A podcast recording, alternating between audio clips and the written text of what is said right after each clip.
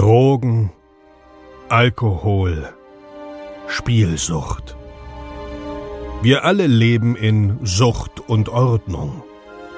Dieser Podcast berichtet über Konsum und Süchte, ohne diese zu verurteilen oder zu verherrlichen. Herzlich willkommen bei Sucht und Ordnung. Einen wunderschönen guten Tag und herzlich willkommen zu einer neuen Episode Sucht und Ordnung. Schön, dass du wieder eingeschaltet hast. Ich freue mich riesig. Und bevor diese Episode losgeht, möchte ich mich bei der lieben Vicky bedanken. Vicky hat gespendet und zwar zwei Euro. Vielen, vielen lieben Dank, Vicky. Und ähm, ja, das war's schon mit der Sektion Spenden für diese Woche. Aber ähm, es werden wieder fleißig Abstinenz-Starter-Kits bestellt. Die gehen natürlich auch regelmäßig raus. Ähm, an der Stelle danke an meine Frau, dass du das regelst.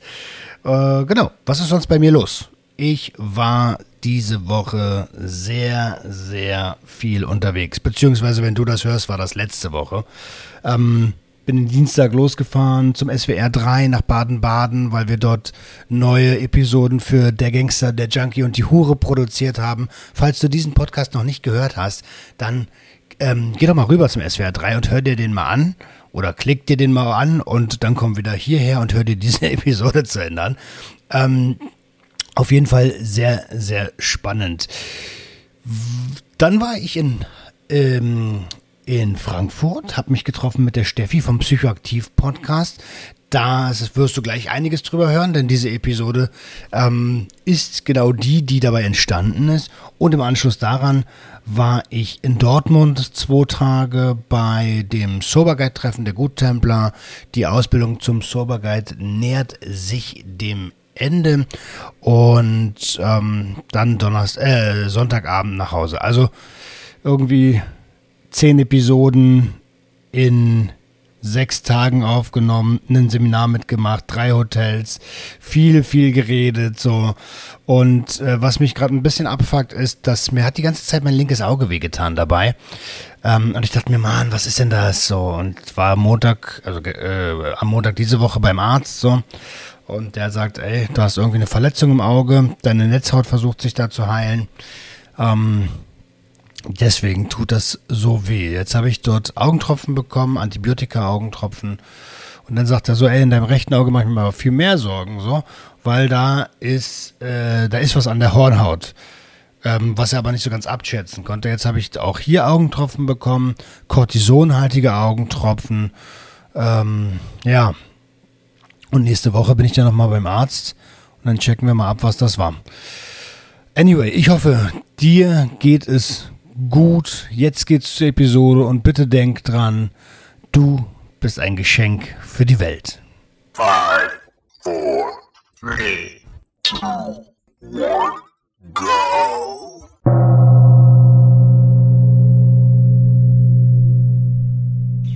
Ey, wenn du sehen könntest, was ich jetzt hier sehe, dann wärst du, glaube ich, ein kleines bisschen neidisch. Ähm, wir sitzen direkt am Mainufer und wenn ich sage wir, dann ähm, habe ich natürlich wieder einen Gast am Start und zwar die liebe Steffi vom Psychoaktiv Podcast. Falls du dir den noch nicht angehört hast, dann kannst du an der Stelle direkt mal Stopp drücken, das äh, bei Google eingeben und direkt abonnieren. Dann natürlich direkt weiterhören. Hi Steffi, schön, dass du da bist.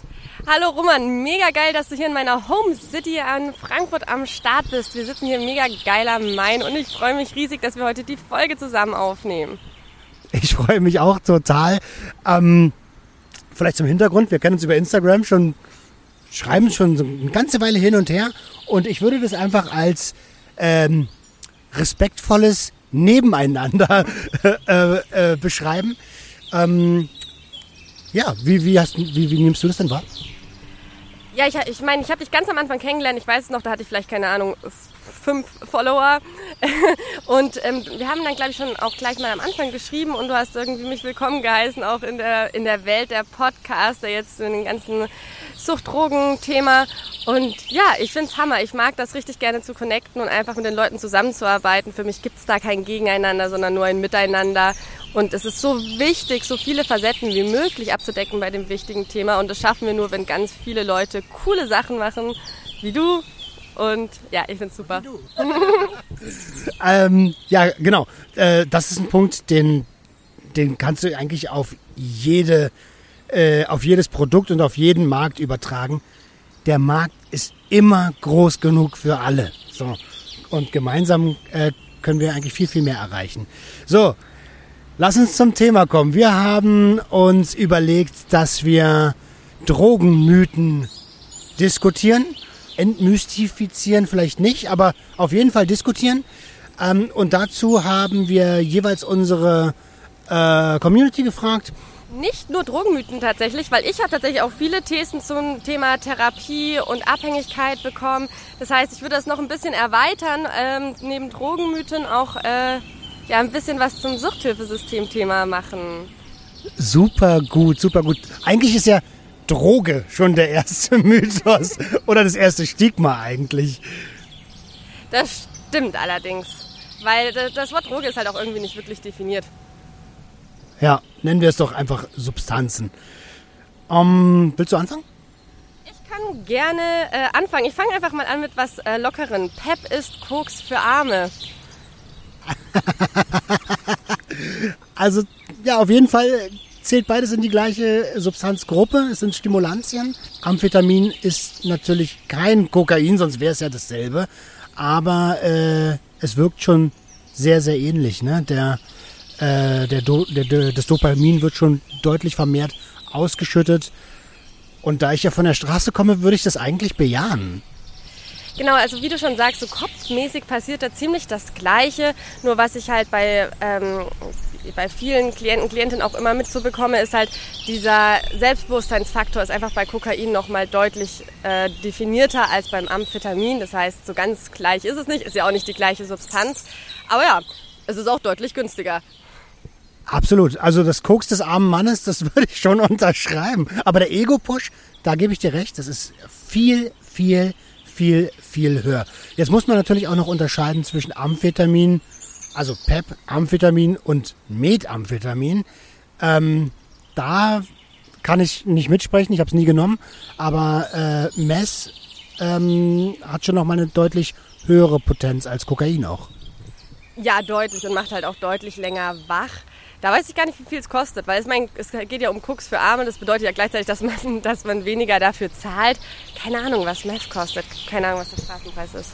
Ich habe mir irgendwann mal sagen lassen, so roundabout 80 Euro pro Gramm. Aber mit so einem Gramm bist du, glaube ich, sehr. Also, äh, ja. Es, also, um da hier nochmal den Mythos mit aufzugreifen. Koks an sich ist ja schon ein Mythos.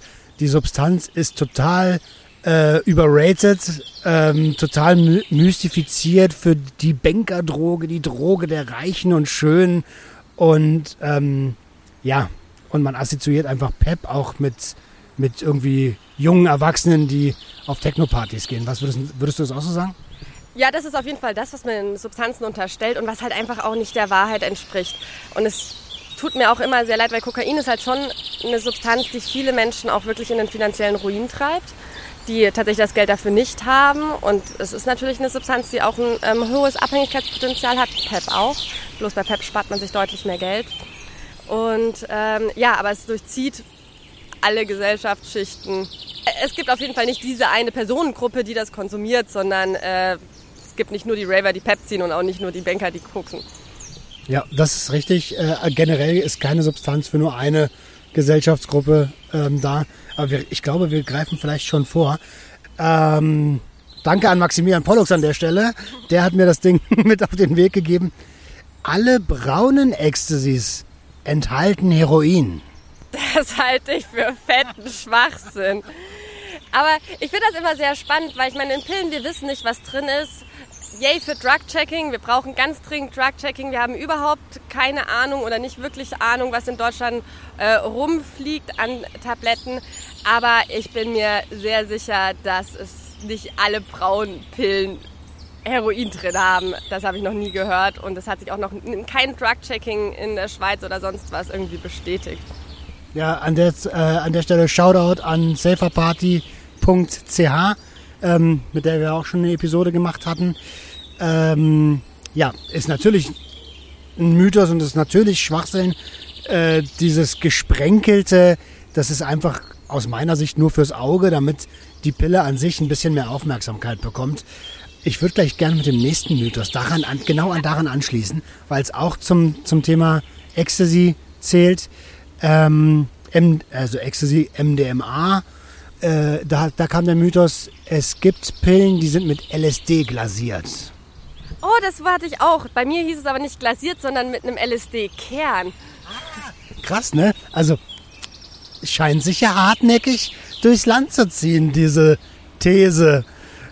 Also auch das habe ich so noch nicht wirklich mitbekommen. Ich weiß, dass es ähm, Ecstasy-Pillen gibt, die mit 2CB ähm, gestreckt sind.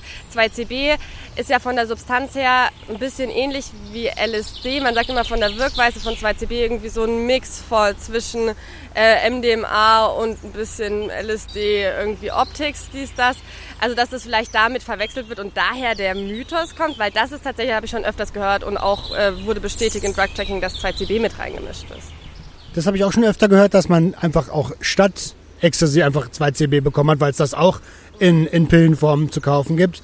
Ähm, dass 2CB, 2CB wirkt wie LSD, habe ich tatsächlich auch noch nicht gehört. Aber ich weiß, dass das, ähm, also ich kenne jemanden, der das ab und zu konsumiert, dass das total geil machen soll. Also äh, dann scheint man wohl kein Cialis mehr zu brauchen oder sowas. Ähm, was es allerdings gibt, sind Candy Flips. Also alle möglichen Flips mit MDMA zusammen gibt es ja. Und der Candy Flip ist der Flip MDMA und LSD. Ähm, worauf man dabei achten sollte, ist die, äh, die Wirkungsdauer. Ähm, LSD hat eine deutlich längere Wirkungsdauer als MDMA. Ich will jetzt nicht ganz genau auf Stunden eingehen, weil ich will auch keine Dosierempfehlungen geben. Aber ähm, es macht Sinn, das Halluzinogen vorher zu konsumieren. Genau, das, äh, da wäre ich jetzt eben auch drauf eingegangen. Und nochmal kurz zu 2CB, es ist halt sehr halluzinogen. Also es macht halt krasse Optics. Ähm, deswegen, also die Wirkweise, die mir erklärt worden ist, halt eben ein Mix aus MDMA und, äh, und LSD, aber nicht so kopflastig wie LSD. Okay, genau. Spannend. Also wir haben beide noch keins konsumiert, ne? Richtig. ähm, also bei mir wäre es jedenfalls nicht wissentlich passiert. äh, möchtest du die nächste These? Genau, ja, ähm, fand ich auch ganz fand ich auch ganz spannend. Für mich ist die nächste These, Droge XY kann man alles einsetzen, macht nach dem ersten Konsum abhängig. Die habe ich auch. die habe ich auch. Und ähm, ja, also denk doch mal nach, Alter. Jetzt mal wirklich. Äh, da reicht es, den eigenen Verstand einzusetzen und mal zu rekapitulieren, was ihr in eurem Leben so alles schon mal ausprobiert habt. Und äh, selbst wenn das keine Drogen sind, ist die Frage, sag mal, wenn du einmal Spaghetti Bolognese in dein Leben gegessen hast, bist du jetzt süchtig nach Spaghetti Bolognese? Ja, ich kann mir gut vorstellen, woher, ähm, woher diese, dieses, ja, diese These kommt oder diesen Mythos kommt. Erstmal, wenn man sich mal ganz überlegt, ich habe ja auch eine große Folge darüber gemacht, wie, was überhaupt Abhängigkeit als Diagnose ist. Ähm, das sind viele Items, die man dafür machen muss, die gehen nicht auf einmal. So, ich kann nicht einmal eine Substanz konsumieren und dabei meine Hobbys vernachlässigen. Zum Beispiel, das ist jetzt ein Item. Also schon das macht überhaupt keinen Sinn. Aber dann muss man vielleicht auch noch ein bisschen mit einbeziehen. Es kommt natürlich auch ein bisschen auf den Umstand, ähm, Umstand an. Jetzt hat überlegt euch mal, man ist sehr, man hat einen sehr polytoxen Konsum. Das heißt, man konsumiert quer und alles durcheinander. Und dann probiere ich das erste Mal eine Substanz wie Crack. Crack ähm, fließt super schnell in den Kopf rein, ist halt eine, eine Substanz mit einem hohen Abhängigkeitspotenzial. So, da kann es natürlich sein, dass die Abhängigkeitsentwicklung sehr schnell ist, weil ich eh schon in einem polytoxen Konsummuster ist und sich diese Substanz in meinem polytoxen Konsummuster sozusagen schnell draufbaut. Das heißt, ich habe einfach eine Substanz mehr und da gibt es halt Substanzen, die das eher und schneller produzieren als andere Substanzen. Ja, aber wenn ich jetzt als Mensch ohne Abhängigkeitserkrankung an einer Crackpfeife ziehe, ist vielleicht ein Erlebnis, aber dass ich da sofort abhängig von werde, ist eher unwahrscheinlich. Ich würde sogar behaupten, dass genau das Gegenteil passiert. Also wenn du als, als allerersten Konsum in deinem Leben ähm, ein, ein hochdosiertes Opiat oder ein noch höher dosiertes Opioid, Stichwort Fentanyl, konsumierst ähm, oder halt Crack raus, so dann ist das Erlebnis für einen Otto-Normalmenschen so intensiv, dass der da erstmal überhaupt gar keinen Bock mehr drauf hat. Du hast es angesprochen, Abhängigkeitspotenziale oder auch ähm, äh, die, die Items, hast du es genannt, der Abhängigkeit, äh, sechs verschiedene, dass man überhaupt klassifiziert, okay, bist du jetzt abhängig oder nicht, laut ICD. Ähm, und natürlich kommt es auch immer ein bisschen darauf an, mit welchem, mit welchem Hintergrund konsumierst du das? Also wenn ich jetzt in meiner, in meiner äh, Vergangenheit geprügelt und geschlagen wurde und ein echtes Defizit an Liebe habe und dann ein Opioid oder ein Opiat konsumiere und mir dieses Liebe vorgaukelt, dann ist die Wahrscheinlichkeit schon deutlich höher, dass ich da wieder zugreife. Das hat aber nichts mit der Sucht zu tun, sondern mit dem Verhaltensmuster und der Vergangenheit. Ganz genau. Und das ist eben auch einfach was, was sich entwickelt. Und das kann nicht nach dem ersten Konsum passieren. Ja, also, fail. ähm, ich habe ganz, ganz viel. Vielleicht gehen wir mal auf. Äh, hier, das ist lustig. Cannabisverbot ist Jugendschutz. Nö, weil Jugendschutz ist etwas, was der Staat äh, lenkt und verschiedene Ebenen hat, wie zum Beispiel auch mehr Aufklärung, aber auch, aber auch eine Altersgrenze zum Beispiel. Es gibt keine Altersgrenze bei Cannabis. Und ähm, etwas zu verbieten sorgt ja auch dafür, dass wir es aufhören zu steuern. Ähm, ja, total. Und das würde ja auch implizieren, dass, ähm, dass es bei legalen Substanzen bereits Jugendschutz gäbe. Also nur weil es eine Regelung gibt, dass ich erst ab 18 Jahren Schnaps kaufen kann.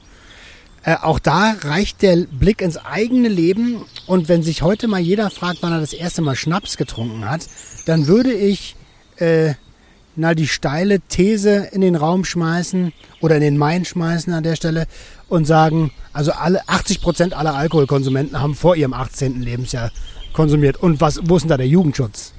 Und ich finde halt auch immer, das Komische ist, ich finde, wenn man etwas wegnimmt, muss man halt auch als Staat was anbieten. Also, ach fuck, wer war das nochmal? Es gibt ein Land, die haben so sich zum Ziel gesetzt, jugendlichen Konsum komplett äh, wegzukriegen. Und was haben die gemacht? Die haben ganz viel Sportangebote, Freizeitangebote und so weiter aufgebaut. Sie haben die Eltern geschult, haben versucht, Familienleben attraktiver zu machen und, und, und. Ähm, ich weiß nicht, wie heißt denn dieses Land? Island, Island war es. Ja, genau, Island. Wie heißt denn dieses Land? Ja, nee, ich hatte, ich hatte das Land vor Augen, aber den Namen nicht. Und, und das finde ich halt, das ist für mich zum Beispiel auch Jugendschutz. Wenn wir, wenn ich als Staat möchte, dass etwas nicht mehr passiert, muss ich auch attraktive Alternativen anbieten. Ich kann nicht einfach Sachen wegnehmen und sagen, so, und jetzt beschäftigt euch selbst. So, ich nehme euch alle Spielsachen mit und äh, jetzt schaut mal, wie ihr Spaß habt. Das ist ein sehr, sehr guter Punkt. Das ist ein sehr, sehr guter Punkt.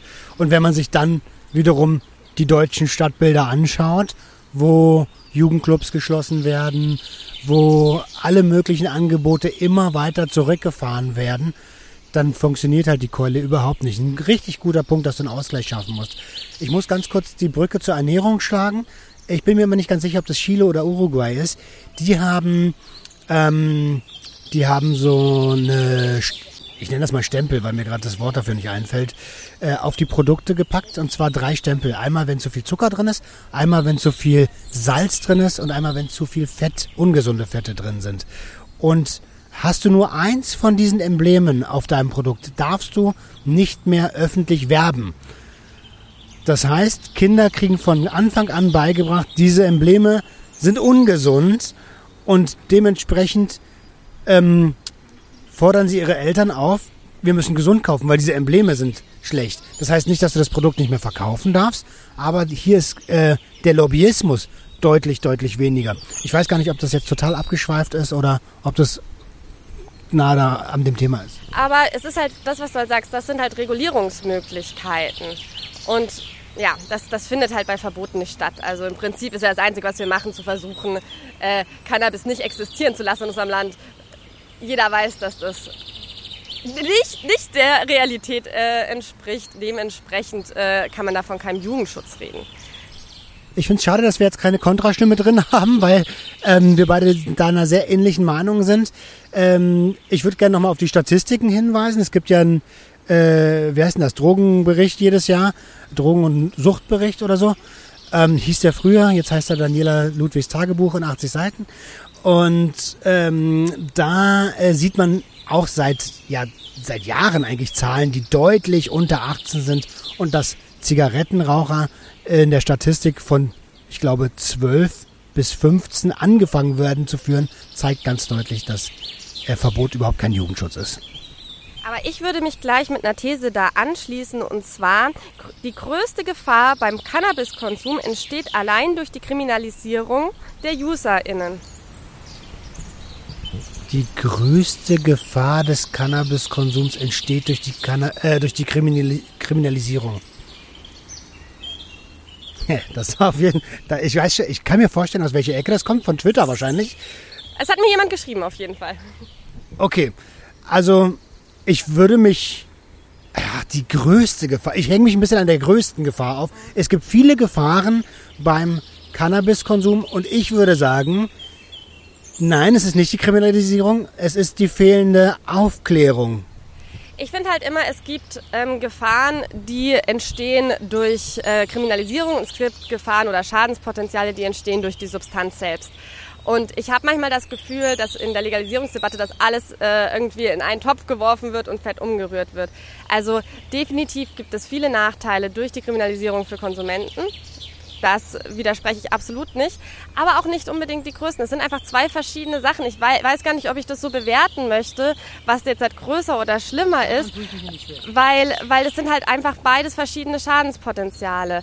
Und mm, ich habe manchmal manchmal ist es ein bisschen so, als möchte man sagen, okay, bloß weil es illegal ist, habe ich überhaupt Probleme mit der Substanz. Aber ist das denn wirklich so? Da muss man sich halt sehr an die Nase fassen. Es macht es definitiv schwerer in vielen Sachen, weil man zum Beispiel seinen Führerschein verliert, weil es keine ordentliche Regelung für Cannabis und Autofahren gibt oder ähm, man hat eine Vorstrafe oder kann seinen Job nicht machen. Ne? Das sind alles Sachen, die aufgrund der ähm, Prohibition entstehen. Aber ich muss aber auch immer bei Cannabis dran denken, das hat, wir hatten das auf Instagram gesagt, das ist mir so kleben geblieben.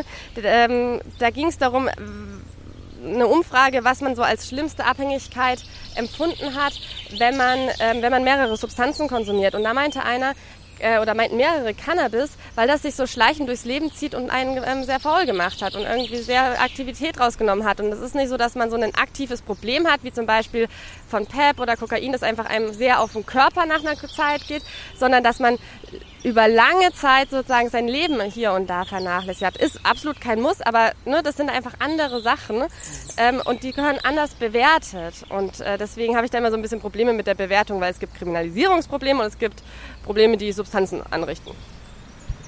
Ja, das hast du, äh, ich bin da vollkommen bei dir. Ich glaube, das ist ziemlich genau das, warum ich mich an dem größten Problem aufgehangen habe. Um das deutlich zu sagen an der Stelle, ich bin für Legalisierung. Ähm, denn äh, klar, die Kriminalisierung schafft mehr Probleme, als, der, äh, als dass sie verhindert. Ne? Ähm, da bin ich schon bei der These in, Stü äh, in Stücken, aber halt auch nicht alle. Wenn ich mein Konsummuster nicht im Blick habe, ähm, dann, äh, dann ist es einfach, das auf die Kriminalisierung zu schieben. Ich habe noch einen wichtigen Punkt zu der These und zwar ein riesengroßer Schaden der äh, Kriminalisierung gerade bei Cannabis und das ist ja so mein Core-Thema seit zwei Jahren ist die Existenz von synthetischen Cannabinoiden und die Verbreitung von synthetischen Cannabinoiden. Und damit haben wir wirklich und unter dem Punkt unterschreibe ich sogar genau diese These. Denn synthetische Cannabinoide sind zackgefährlich. Und wir sind ja gerade bei einem ganz anderen Konsummuster wie damals, als es Kräutermischungen gab, wo, wir, wo man wenigstens wusste, was man konsumiert. Jetzt wird ähm, CBD-Gras mit synthetischen Cannabinoiden verunreinigt und sozusagen als, als superpotentes äh, Haze, genau, Haze verkauft. Das Wort hat mir gefehlt. Oder eben diese Liquids, die als CBD-Liquids verkauft werden. Und da sind auch synthetische Cannabinoide drinnen. Und das ist, und das kann man tatsächlich meiner Meinung nach nur der Prohibition zu schreiben, dass diese Trends entstanden sind und die sind so gefährlich und deutlich gefährlicher als ähm, herkömmliches Cannabis und daran ist für mich die Prohibition ganz großer Träger, der sich das ja leider auf die eigenen Fahnen schreiben muss. Schon gewusst? Als Prohibition wird das Verbot bestimmter Drogen bezeichnet.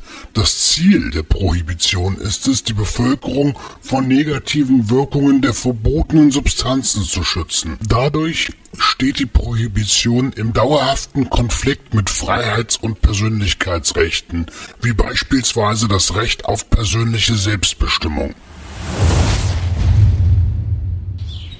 Absolut, und zwar zu 100 Prozent. Die Entwicklung hätte gar nicht stattgefunden, wenn ähm, mit der Thematik anders umgegangen werde, würde. Gut, dass du das ins Spiel gebracht hast. Ähm, ja, das ist das würde ich als größtes Problem empfinden, dass so eine Scheiße auf den Markt kommt und und dadurch, dass wir so unaufgeklärt sind, spielt es also die das was die Ursache, das was es verursacht hat, ne? Also die, die ähm, synthetischen Cannabinoide. Obwohl ich da an der Stelle auch nochmal sagen möchte, hört euch mal Steffis Episode dazu an und hört euch auch gerne mal die bei mir an mit ähm, Fabian Steinmetz. Äh, du hast mit... Mit Carsten Tögel-Linz, der macht das Legal High Inhaltsstoffe-Projekt hier in Frankfurt, äh, zusammengearbeitet. Und da erfahrt ihr über die Thematik nochmal deutlich mehr. Und das ist natürlich ein Symptom von der Prohibition. Und ähm, ich habe so ein bisschen den roten Faden meines eigenen Satzes verloren. Äh, ach so, genau. Und es ist natürlich nicht jedes synthetische Cannabinoid schlecht. Es gibt natürlich auch 100% äh, 100% äh, THC-Ersatz synthetisch. Ja? Ähm, aber wir reden natürlich von den Ersatzstoffen, äh, die, die alles an, also von Vollantagonisten. Genau. Also so wie ich das auch verstanden habe, ähm, sind äh, Chemiker auch gar nicht, also der Danny, mein Chemiker, der mir immer hilft, der ist auch nicht so glücklich über den Namen synthetische Cannabinoide, weil es zu weit gefasst ist. Aber wir reden da wirklich, also einfach grob das, was auf dem Markt rumfleucht, gerade darüber reden wir. Und die alle unter dem Namen synthetische Cannabinoide und früher Spice zum Beispiel gefallen sind. Ja, absolut, absolut. Und die ganzen Geschichten gibt es übrigens auch noch für andere Substanzen. Äh, Badesalz, Stichwort Badesalze. Ähm, ja, das ist so Hex Hexedron und so ein Scheiß. Also, das sind, genau, Katinone, die, die kannte ich früher gar nicht.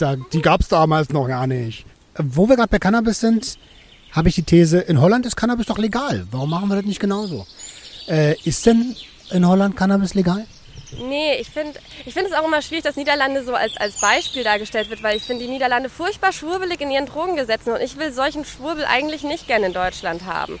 Weil Cannabis ist irgendwie geduldet, entkriminalisiert. Die Coffeeshops, äh, es darf aber irgendwie, ne, die, die produzieren nicht genügend, deswegen werden die Coffeeshops von Schwarzmärkten beliefert. Ähm, ich finde, man hat halt auch null, also gefühlt hat man null Rechtssicherheit in der Niederlande, was meinen eigenen Konsum angeht. Weil, was passiert denn jetzt, wenn ich bekifft Auto fahre oder das nicht geprüft wird oder ne? Also wo ist denn da die Rechtssicherheit und die klaren Gesetze? Also die Niederlande, die schwurbeln da ohne Ende rum. Ja, und ähm, dann, also gerade bei solchen Substanzen wird es total spannend, was den, was den europäischen Binnenmarkt angeht, weil grundsätzlich darfst du ja Produkte, die in der EU verkäuflich sind, überall in der EU kaufen. So. Äh, und dann kommt halt dieses äh, ähm, Betäubungsmittelgesetz da, da mit rein, wo es dann halt wieder doch nicht so ist. Also ähm, da wäre einen, einen, meiner Meinung nach der portugiesische Ansatz ein sehr, sehr interessanter, allerdings mit äh, mit der Mischung, dass es ähm, nicht nur entkriminalisiert ist, sondern schon legalisiert mit Fachverkaufsstellen, wo wirklich geschulte Menschen stehen. Und jetzt bringe ich einen, Konfliktpunkt mit in die Diskussion, die ja eigentlich keine ist, weil wir eigentlich eure Mythen auf, äh, aufklären wollten. Ich finde es, und jetzt kommen tausende von Stimmen gleich, ich finde ein Zentralregister nicht schlecht, wo man schauen kann, okay, Person XY hat diese Woche schon x Gramm von Substanz X gekauft. Uh, vielleicht hat er sein Konsummuster nicht im Griff. Ähm, ich bin kein Freund davon zu sagen, jetzt ist ein Verkaufsstopp, sondern vielleicht geben wir dir jetzt ein paar Tools an die Hand. Ich meine, so macht es ja Uruguay. Also sagen wir mal, so macht Uruguay in der Theorie. Uruguay, ähm, ich finde das ganz witzig. Ich, ich habe ja in Uruguay ein Jahr gelebt und habe da gro ähm, große Verbindungen zu und bin da so alle zwei Jahre mal ein paar Wochen. Und, ähm, und Uruguay hat das ja komplett legalisiert. Ähm, und hat eine schöne Theorie, aber es gibt halt, das muss man halt mal ein bisschen desillusionieren. Es gibt, glaube ich, in Uruguay, als ich 2018 da war, gab es zwei Kiosks fürs Land. Weil Nein. es wird ja über Kiosk verkauft. aber man muss halt auch sagen, jeder darf anbauen. Und, und da ist sehr viel so Family Growing, so ich grow und dann kriegen meine Freunde auch was ab und sowas. Also, aber die, diese Kiosks, und das ist ja das, was Uruguay macht, die sagen, okay, ich glaube, jeder hat ein Budget von 40 Gramm Gras im Monat oder vielleicht sogar 50 oder so. Und wenn die halt rum sind, sind sie rum. Ne, weil ein bisschen, um auch zu verhindern, also ich glaube, es hat zwei Ideen dahinter. Einmal, dass halt auch nicht, dass du in Uruguay jetzt halt nicht mega einkaufen kannst und dann nach Argentinien bringen kannst. Also, dass man das ein bisschen deckelt, dass man sozusagen legal, also legal kauft und illegal weiterverkauft in einem anderen Land. Und aber auch ein bisschen ähm, im Sinne vom Gesundheitsschutzes, ne? dass man sagt, okay, das ist halt euer, euer Konsumbudget und das ist, es ist sehr schwierig. Also ich bin auch sehr bei diesen Fachgeschäften tatsächlich, das finde ich gut. Ich finde alles in Richtung Drogenführerschein spannend. Ich bin übrigens auch dafür, dass äh, Zigaretten und Alkohol komplett aus den Supermärkten entfernt werden und genauso in die Fachgeschäfte eingeräumt werden. Ich bin da überhaupt nicht für, dass das weiter so verkauft wird. Ähm, genau, und dass wir sozusagen Drogen und äh, sorry, Alkohol und Tabak innerhalb dieser Legalisierungsdebatte mit reinnehmen und das mit ins Konzept spinnen. Ich meine, muss man überlegen, dass man, ne, das gibt es in so vielen Ländern schon nicht mehr, dass man Großprozente auf Alkohol machen kann und super Angebote und ähm, ja, da sind wir in Deutschland halt wirklich, uns werden ja die Bierflaschen hinterhergeschmissen. Äh, auch da rennst du bei mir offene Türen ein. Ich war vorhin hier noch beim Rewe am Frankfurter Hauptbahnhof. Ähm, da stand ein Typ vor mir, der hat sich für 4 Euro eine Flasche Korn gekauft. Für 4 Euro hat er heute seinen sein, sein Bedarf an, also vielleicht für den Vormittag nur, seinen Bedarf an Alkohol gedeckt. Äh, wo ich mir denke, what, Alter, so viel gebe ich. Äh, also ich zahle mehr für ein gesundes Essen. So, und solange Alkohol billiger ist als Gemüse, haben wir ein richtig großes Problem hier in Deutschland. Ähm, ja, spannend. Äh, ich habe wieder, also ich könnte so viele Anschlüsse, aber wir wollen ja auch Thesen wir müssen unbedingt noch eine zweite Episode machen, wo wir einfach nur über Situationen sprechen. äh, möchtest du die nächste mit einbringen? Drogen verändern Persönlichkeiten. Oh, die ist spannend. Die ist sehr spannend. Ähm, das würde ich bis zu einem gewissen, ab einem gewissen Punkt bejahen. Ähm, auch hier erstmal, was sind Drogen? Ähm, es kommt natürlich ganz krass auf die Substanz an, welche da konsumiert wird. Und ähm, wir hatten es ja eben schon bei Cannabis. Cannabis macht bei Dauerkonsum lethargisch. Also ja, äh, äh, ab einer gewissen äh, ab einer gewissen Kontinuität deines Konsums und den fehlenden Harm Reduction äh, Maßnahmen und auch den fehlenden Konsumpausen würde ich das bejahen.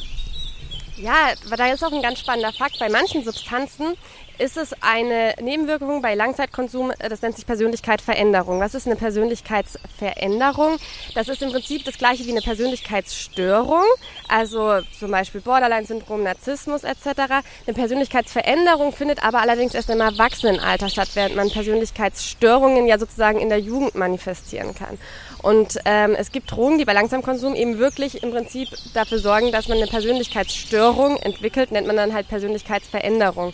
Zum Beispiel bei Kokain wurde das halt viel mit narzisstischen Persönlichkeitsveränderungen beobachtet. Also es gibt tatsächlich ähm, Fälle, die da die sozusagen auch schon in der Forschung manifestiert wurden, dass es tatsächlich dafür sorgen kann, dass man eine veränderte Persönlichkeit bekommt. Ähm, gut, dass du das immer so ein bisschen wissenschaftlich mit aufdröselst. äh, ich glaube auch, dass, ähm, dass viele Substanzen, das heißt, ich glaube, viele Substanzen holen auch einfach mal das in dir raus, was da schon ist. Also, wenn du äh, eigentlich ein verkappter Ego bist, der sich ab und zu nicht traut, so, dann ist Hero äh, Heroin, dann ist Kokain natürlich genau die Substanz, die das pusht und ähm, die das rausholt auch. Definitiv. Und ich meine, es ist ja auch nicht unbedingt was Schlechtes. Ich habe genügend Menschen auch kennengelernt, die ähm, sehr spannende Teile ihres Charakters eben durch den Konsum kennenlernen konnten und da auch äh, ja, sich neu entdeckt haben und da auch ja, sich weiterentwickelt haben. Vielleicht nicht verändert, sondern eine Weiterentwicklung stattgefunden hat. Ich arbeite zum Beispiel auch in meiner Beratungsstelle ganz oft mit den Drogenerfahrungen als positives Setting. Ne? Warum wenn jemand sehr gerne Kokain konsumiert hat und, und schüchtern ist eher, der hat schon mal Selbstbewusstsein erlebt. Das ist eine Sache, mit der man großartig arbeiten kann und äh, das ähm, der Person auch sehr viel Anhaltspunkte gibt, wo er gerne hin möchte. Und das hat dann eben, das ist viel klarer durch den Substanzkonsum und das ist immer, es wird immer alles so negativ dargestellt, aber Substanzkonsum kann halt eben auch bei vielen Menschen ganz neue Sphären eröffnen, die sie sich selbst wünschen und aus irgendwelchen Erziehungen und Glaubenssätzen und so nicht erreichen können und dadurch eben ja ganz neue Möglichkeiten für sich entdecken. Ja, wir sind doch so ein bisschen äh, wertend an der ganzen. Die Frage ist auch so wertend, ne? Also, wenn ich Depression habe, was ist denn daran schlecht, meine Persönlichkeit zu verändern, wenn ich jetzt Ketamin im medizinischen äh, Kontext bekomme? Gar nichts. Im Gegenteil. Also Persönlichkeitsveränderung muss nicht immer schlecht sein. Und bei Halluzinogenen, ähm, wenn du dann dich und dein Leben und deine Taten reflektieren kannst und eine gewisse Barriere zu dir selber durchbrechen kannst oder auch im äh, therapeutischen Kontext das Ganze geschieht, ja, ist doch Bombe, ist doch geil. Eben, und das ist der Punkt. Aber ich merke auch, und das, da muss ich mich selbst mal in der Nase packen, weil ich sehe das tatsächlich genau so, aber ich lese solche Thesen auch immer gleich so mit einem negativen Unterton, so im Sinne von, oh, da wird irgendwas Schlechteres draus. Ähm, obwohl es ja eigentlich in der These, so wie sie mir geschrieben wird, auch gar nicht äh, im, steht. Das, das war tatsächlich meine, meine Bewertung, obwohl ich sie gar nicht so finde. Das ist aber auch spannend. Das kriegt man so rein indoktriniert, so illegalisierte Substanzen böse, dass, dass man sich da auch manchmal selbst, obwohl man es gar nicht so findet, immer wieder daran erinnern möchte, okay, äh, ich, irgendwo manchmal schleicht sich das trotzdem noch ein. Ja, stimmt. Der Wert war, aber man liest es, man, man liest es so. Danke an den War on Drugs. Ähm, das hatten wir schon. Äh, auf LSD springt man auf jeden Fall aus dem Fenster auf, auf jeden Fall 100% Chance, dass man auf LSD aus dem Fenster springt. Nein, natürlich völliger Quatsch. Also ähm, man muss sich halt auch immer überlegen, wie funktioniert Berichterstattung. Und es kann durchaus sein, dass mal jemand aufgrund von dem LSD-Konsum aus dem Fenster gesprungen ist. Und das ist halt dann etwas, über was Medien berichten. Und dann wird da drauf gestürzt ohne Ende. Und man weiß auch gar nicht, ne, war das reines LSD-Konsum, wie wurde konsumiert, das ist dann alles total unwichtig. Set Setting spielt da in den Medien überhaupt keine Rolle und, und so weiter. Aber darauf wird drauf gemacht. Aber von Menschen, die zum Beispiel positive, schöne LSD-Trips hat, davon wird man nicht viel in den normalen Medien lesen. Ja, und das sind die allermeisten Menschen, die positive Erlebnisse haben, überhaupt bei, bei Substanzgebrauch. Ähm, die allermeisten Erlebnisse sind total gut. So. Äh, das heißt nicht, dass ich dich jetzt auffordern will, loszurennen und Drogen zu konsumieren so und äh, einfach so Drogen so, ne? Ähm, aber äh, wir müssen so einen Gegenpol oder es wäre schön, wenn wir einen Gegenpol zu den Mainstream-Medien bilden und vollumfänglicher aufklären. Das mit dem LSD ist eine geführte Kampagne gewesen, ähm, die äh, ich glaube in den 70ern hochgepusht wurde, weil man LSD weghaben wollte. Ne? Der, ähm, das Hippietum hat ja nun mal LSD konsumiert und da wurde dann, äh, ähm, wurde dann medial groß aufgemacht, du fliegst auf jeden Fall aus dem Fenster und ja, also wenn das so wäre, würde ich jetzt hier nicht ins Mikrofon sprechen können. Eben, also wie gesagt, immer sehr viel medial aufgebauscht. Das gab zum Beispiel auch ganz arg mit, ähm, mit ähm, Mephedron in, in, den, in UK, dass das eben auch viele Berichte gab. Und man muss sich halt auch überlegen, das Gleiche haben wir zum Beispiel bei Drogentoten. Oft wird es einer Substanz zugewiesen, in fast allen Fällen ist es Mischkonsum gewesen. Und dann ist plötzlich bei Mephedron hat irgendwie viele Menschen umgebracht in, im United Kingdom und wenn man sich die mal anschaut, war das halt alles ähm, Mischkonsum. Und ja, Mischkonsum gibt es mehrere Kombinationen ab Upper, Upper, Downer, Downer, ähm, die halt eben schneller zum Tod führen können. Und das sind meistens die Ursachen. Aber man möchte ja gerne einen Übeltäter haben. Und ich sage immer, jedes Jahr wird eine neue Sau durchs Dorf getrieben. Irgendeine Substanz erwischt es jedes Jahr mal. Ja, und äh, da, du hast einen ganz guten Punkt gebracht. Ähm, schaut mal auf die Wirkweise der jeweiligen Substanz. Wo du gerade gesagt hast, Downer, Downer ist natürlich hochgefährlich. Ja? Ähm, auch äh, der Alkoholkonsum in Verbindung mit Opioiden ist super gefährlich. Ich kann jedem nur raten, mal so ein bisschen zu schauen, wie Substanzen wirken, an welchen Rezeptoren die andocken, wofür die da sind, wie lange so ein Rezeptor braucht sich zu erholen. So, ähm, ja, ja, und dann, dann, dann wird dann, dann äh, wird das Bild klarer. Auf jeden Fall. Und das ist eben der Punkt. Also, und ja, Medien sind da aber meistens nicht so dran interessiert, sondern die möchten gerne ein bisschen Show haben, ein bisschen Aufregung haben und Klicks vor allem haben. Ich meine, jedes Jahr gibt es doch eine neue Killerdroge, die alle umbringt. Ja, ist das? Was ist denn das dieses Jahr? Jahr weiß ich es gar nicht. Das letzte, was ich richtig hart noch im Kopf habe, war, war das Angels Dust oder sowas, wo, wo die Zombie-Droge, wo, genau, wo jemand, äh, wo, wo gesagt wurde, dass jemand, dass man dann anfängt, Menschen aufzuessen. Und da ging es, da, das hatten wir, hatte ich mit Fabi in meiner Katinon-Folge. Das war, glaube ich, war das äh, MDPV war das, genau. Frag mich jetzt nicht, für was das steht. Ich wollte gerade sagen, wieder einer, einer von diesen neumodischen Kram. Das haben wir also die neuen Drogen halt, ne? Ähm, obwohl, auch da muss ich an mich selber sagen, Alter, bild dich mal weiter, Roman, weil das äh, ist Standard. Äh, hast du eine These? Ja. Sollten Drogen mehr in der Schule thematisiert werden? Jein.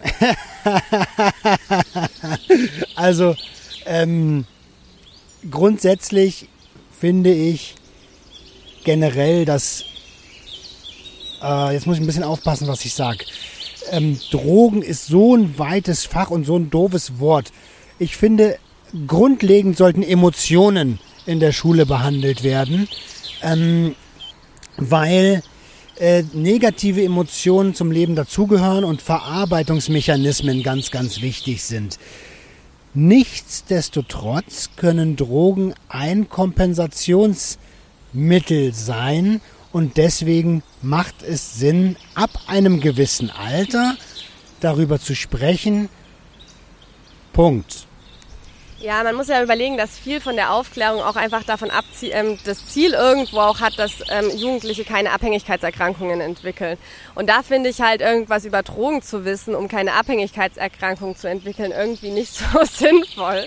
Also es ist natürlich ein Teil gut zu wissen, aber wie du schon sagst, ne, ich muss eigentlich eher lernen, wie ich keine Abhängigkeitserkrankungen entwickle. Und das ist eher ein Überlebenstraining, was ich auch sehr gut gebrauchen hätte. Ich habe echt lange auch selbst gebraucht, was Emotionskontrolle oder Emotions auch annehmen, weil man kriegt das nie wirklich mal beigebracht, was ist eine Emotion, wie lang, wie funktionieren die, aber auch halt, wie mache ich einen ausgewogenen Lebensstil, wie passe ich auf mich selbst auf, wie setze ich Grenzen, wie behaupte ich mich, Selbstsicherheitstraining, solche Dinge ähm, sorgen ja alle dafür, dass ich nicht abrutsche und ich finde, Informationen sollen definitiv angeboten werden. Es gibt aber auch Leute, die sich schlichtweg nicht für Drogen interessieren. Das heißt, warum sollte ich denn äh, ganz viel, jedes Jahr super viel über Drogen machen, wenn es vielleicht auch manche Leute nicht interessiert, sondern anbieten, gute Informationen anbieten, aber grundlegend Menschen einfach zu verhelfen, zufriedenes Leben zu führen.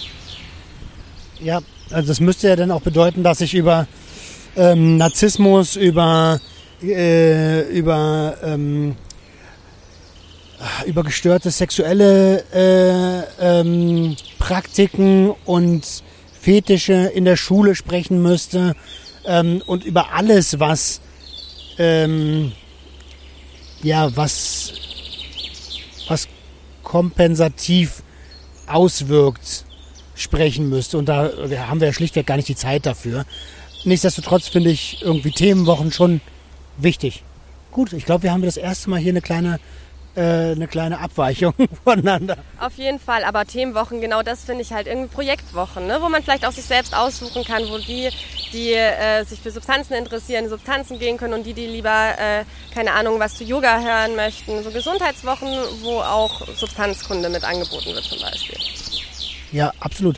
Generell finde ich das Schulsystem schwach.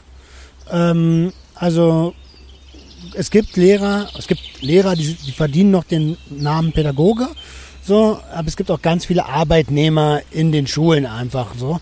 Und wenn man, wenn man sich überlegt, dass dort unsere Schutzbefohlenen sitzen und man in dem Moment Erziehungsberechtigter ist, dann hat man auch einfach die volle Verantwortung in dem Moment zu tragen. Und ich finde das ein Unding, dass wir sprechen lernen, aber uns nicht wirklich äh, nicht wirklich lernen zu kommunizieren und dass wir rechnen lernen, aber überhaupt nicht wissen, wie man mit Geld umgeht. So dass äh, da, wir haben ganz, ganz viele Herausforderungen im Schulsystem. Definitiv. Also ich würde es mir halt einfach lebensnäher wünschen. Ne? Ich war im Gymnasium in Bayern. Ich habe einfach, und auch das erste G8-Jahr. Ne? Ich habe da den ganzen Nachmittagsunterricht, den ganzen Tag in der Schule, habe mir irgendeine Scheiße reingekloppt, die ich jetzt auf gar keinen Fall mehr brauche. Ähm, wo ich mir denke, so ein bisschen mehr lebensnahe Sachen hätten mich schon, hätten mir so meinen Start ins Erwachsenenleben so viel einfacher gemacht. Ja. Ähm, bringt mich zu einer steilen These. ähm, ich habe gelesen, nur Asoziale nehmen Drogen. Oh, das ist. Das, das ist so fies. Ähm, nein. Oh, nee, schauen wir uns doch erstmal das Wort asozial an. Weil das ist erstmal, das hat Feline neulich mal gesagt und da ist mir das wie Schuppen vor den Au ähm, von den Augen gefallen. Ähm, sozial, nee, da ging es um sozial schwache Menschen. Ja, das ähm, genau, das ist aber auch so ein bisschen, was ist denn asozial? Asozial ist irgendwie, ja, antisozial, also Menschen, die irgendwie nicht gern in der Gesellschaft sind. Also ich kenne sehr viele soziale Menschen, die Drogen konsumieren. Also wenn man es wirklich so, und asozial jetzt als abwertendes Wort von, von niederen Menschen, ähm, frage ich mich, wie hat man jemals das Recht, jemanden als niederen Menschen zu bezeichnen? Äh, ja, genau, das ist ein gutes, äh, ein, ein, eine gute Herangehensweise, an, auf das Wort zu schauen. Ich interpretiere mit asozial arme Menschen, ähm, und das ist auch das, was du gerade meintest mit sozial schwache Gesellschaftsschichten. Ja, äh, sorry, sag doch nicht, bitte nicht sozial schwach, wenn du arm meinst. So, das ist nämlich das, was du eigentlich sagen willst. Die sozial stärksten Menschen, die ich kenne, haben wenig materielle Dinge und wenig Geld. Dafür haben die eine starke Familie, was ganz viele äh, Reiche oder finanziell bessergestellte nicht haben. Ähm, ja, und natürlich nehmen nicht nur asoziale, das Wort finde ich doppelt krass, weil das gleichzeitig heißt, du bist ein, du bist ein hässliches Individuum irgendwie so, so nicht lebensfähig, nicht anerkannt, so. Ähm, und nur die Ausgegrenzten nehmen Drogen, das ist natürlich Schwachsinn. Also schau dir mal bitte Ärzte genau an. Wenn du, äh, wenn du die nächste OP hast, hoffe, dass der Typ vorher Urlaub hatte, weil wenn der Stu Schicht hatte und 36 Stunden lang äh, äh, im OP war, ja, was meinst du denn, wie der noch funktioniert?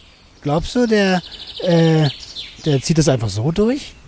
Das ist halt eben genau so ein bisschen der Punkt. Oder auch, wenn wir uns da, ja, stark kapitalistisches System mit so viel Druck auf, ähm, auf Banker, Bankerinnen und sonst was ausübt. Ne? Das ist, es zieht sich einfach durch alle Gesellschaftsschichten der Konsum, durch alle. Und ich arbeite jetzt schon ein bisschen länger, also jetzt noch nicht so ewig, aber im Suchthilfesystem. Und ich habe auch schon wirklich alle Menschen kennengelernt aus, also sagen wir mal alle Schichten, ich hasse Gesellschaftsschichten, das Wort auch, aber einmal quer, einmal quer durch die Gesellschaft hatte ich schon, habe ich schon mit jedem geredet. So. Und ja, und ich würde keinen einzigen und allgemein niemals irgendwelche Menschen als asozial bezeichnen. Mich hat heute am Bahnhof, als ich auf dich gewartet habe, jemand nach Geld gefragt. So, und ich sage so, Bruder, ich habe ich hab nur einen 20er und ich muss noch bis Sonntag durchhalten. Aber schau mal, ich habe hier voll viele Süßigkeiten, das kannst du alles haben. So. Und ey, der Typ kam mir überhaupt nicht asozial vor. Das ist aber genau das, was die Leute meinen, wenn sie sowas sagen. Und es ist halt eben auch, wenn man freundlich einfach zu allen Menschen ist, kommt auch meistens sehr viel Freundliches zurück. Amen, Schwester. ja, absolut. Da haben wir einiges besprochen. Ähm, Steffi, ich möchte mich von Herzen bedanken, dass wir uns hier heute getroffen haben. Äh, das war total cool so und ich bin ähm, super, super addicted, wie das gelaufen ist und wir würde dich herzlichst gern nochmal einladen, damit wir einfach äh, on mic so ein bisschen quatschen, weil auch das, das könnt ihr nicht wissen, wir haben äh, vor der Aufnahme einfach nur ein bisschen gesprochen und es war eigentlich schon Episodenmaterial. Das war richtig, richtig cool. Also vielen, vielen lieben Dank. Ähm, ja, Dankeschön. Es hat mir so krass viel Spaß gemacht. Vielleicht sitzen wir das nächste Mal in Berlin und nicht in Frankfurt, so als Ausgleich. Ab und zu bin ich ja auch in Berlin. Es hat so Spaß gemacht. Und ich fand das Format auch cool. Und viele der Thesen kamen wirklich auch bei mir aus der Community und bei dir ja auch. Und ähm, gebt uns gerne mal Rückmeldung, wie ihr das fandet, ob ihr das gut fandet, ob wir sowas auch nochmal machen wollen äh, sollen. Und ja, gebt uns einfach mal Rückmeldung, wäre sehr spannend, weil ich habe auf jeden Fall Bock auf Wiederholung. Da kann ich mich nur anschließen. Und ihr hört schon die Stimme jetzt aus dem Off. Das heißt, hier ist der Cut drin. Wenn ihr die zweite Episode oder den Rest dieser Episode hören möchtet, dann habt ihr seit gestern schon die Möglichkeit dazu beim Psychoaktiv-Podcast von der lieben Steffi genau eben dieses zu tun. Ähm, geht doch mal rüber und hört euch den zweiten Part an, wenn euch das gefallen hat. Ansonsten bleibt mir nicht mehr viel übrig, als zu sagen, vielen Dank, dass du zugehört hast. Ich wünsche dir ein tolles Wochenende. Mach's gut.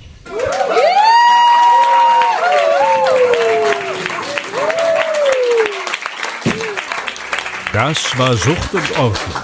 Schaltet auch beim nächsten Mal wieder ein. Wenn ihr Anmerkungen habt oder selbst zu Gast sein wollt, um mit uns über euren Konsum zu sprechen, schreibt uns gerne jederzeit. Und wenn es euch gefallen hat, folgt uns auf Facebook und Instagram. Bis bald bei Sucht und Ordnung.